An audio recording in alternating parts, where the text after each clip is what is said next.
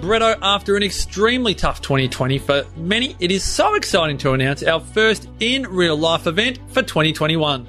Oh, MP, it's an understatement to say we miss connecting with our tribe, but it makes the 2021 Wellness Breakthrough all the more exciting.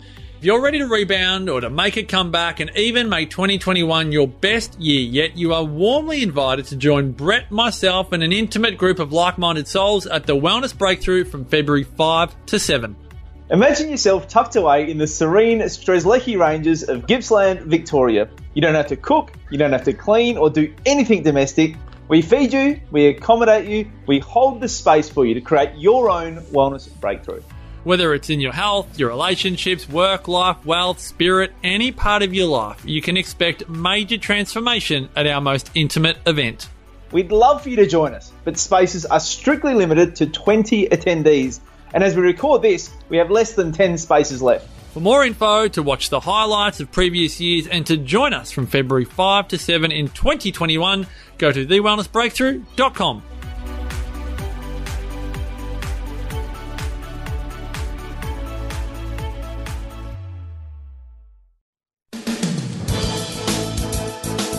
TheWellnessCouch.com, streaming wellness into your lives. Welcome to This Week in Wellness with Brett Hill. Real news, real health, real quick. Hi, I'm Brett Hill.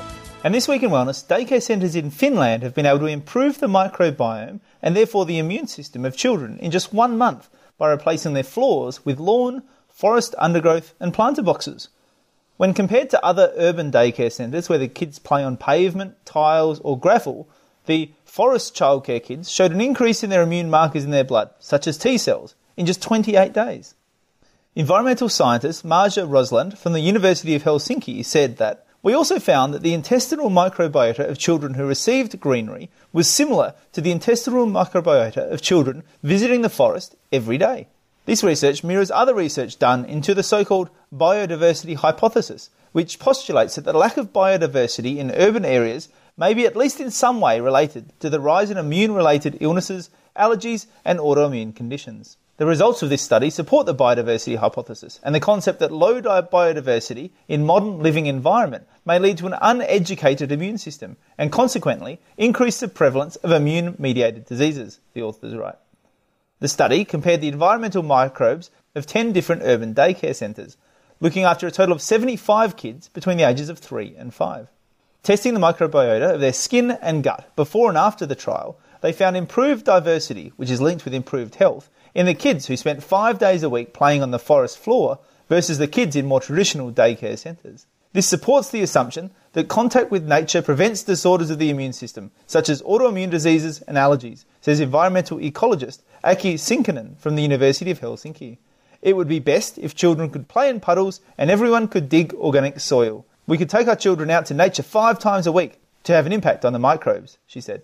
As always, the links are in the show notes. Now, my opinion on this is that whilst this is a very small study, it backs up many, many, many other studies we're seeing that are showing very, very similar results, and not just in terms of the microbiome. You know, the benefits we're seeing from getting kids out into nature, in fact, getting anyone out into nature at any age, is that the benefits are far reaching. It's not just the microbiome, we're seeing improvements in their eyesight, we're seeing changes in their brain, we're even seeing a rise in environmentalism amongst kids who are getting to spend time out in nature and learn what it's all about and how amazing it is and, and the benefits that they can get from it and the, the balance that exists and the homeostasis that exists in nature and just how clever it is. So there are just huge benefits to getting our kids and our adults out into nature that we're only just beginning to understand, but already what we do know is massive and it's only going to get bigger. And you know, the best thing about this is it's free. It's available to everybody. It's easy to do and it's fun. You know, getting your kids out in nature, getting your family out in nature is one of the easiest,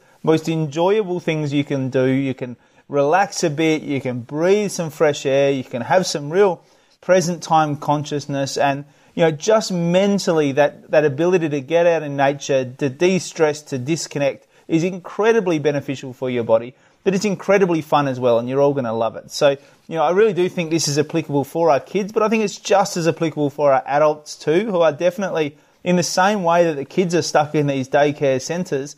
our adults, you know, one of my good friends, Dr. James Chestnut, a Canadian chiropractor, often talks about humans as being like animals living in captivity. You know, when you look at our modern cities and our office buildings and the humans in their little cubes, it, it actually does kind of resemble a zoo when you think about it. So we are animals living in captivity. And the more we can get back to our natural state, the more we can get out in the environment, the healthier I think we're going to be. So get back into nature. It has a bucket load of known benefits and likely a heap more unknown ones that we just don't know about yet.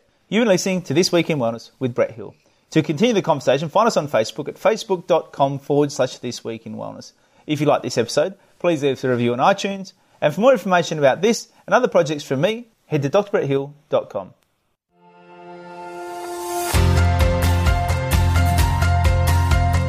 This podcast is brought to you by my new book, Rock Bottom. Bouncing back from rock bottom need not always be a complex recovery process that requires a degree in psychiatry to understand. Sometimes you just need real, simple, actionable advice that you can understand and follow step by step to find peace, healing, and confidence. After getting divorced in 2013, I hit my rock bottom, physically, mentally, and financially. I know what rock bottom is like, and I know what I did to recover. This book is my story, but also the simple, actionable steps I took, and you can too, to bounce back from rock bottom and live the life you always dreamed of. Don't lose years of precious time with your family and friends. Read the book, take the actions, and start the path to recovery now. Marcus Pierce has called it a confronting memoir addressing the three words we fear most Who am I? While Cyndi O'Meara says it is a timeless book. Brett has mastered how to go from rock bottom and find a way back to the top. Grab your copy of Rock Bottom by heading to rockbottombook.com.au or clicking on the link in the show notes.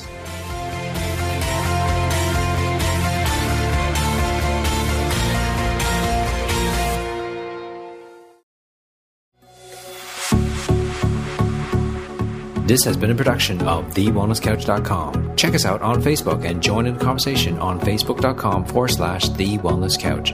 Subscribe to each show on iTunes and check us out on Twitter. The Wellness Couch, streaming wellness into your lives.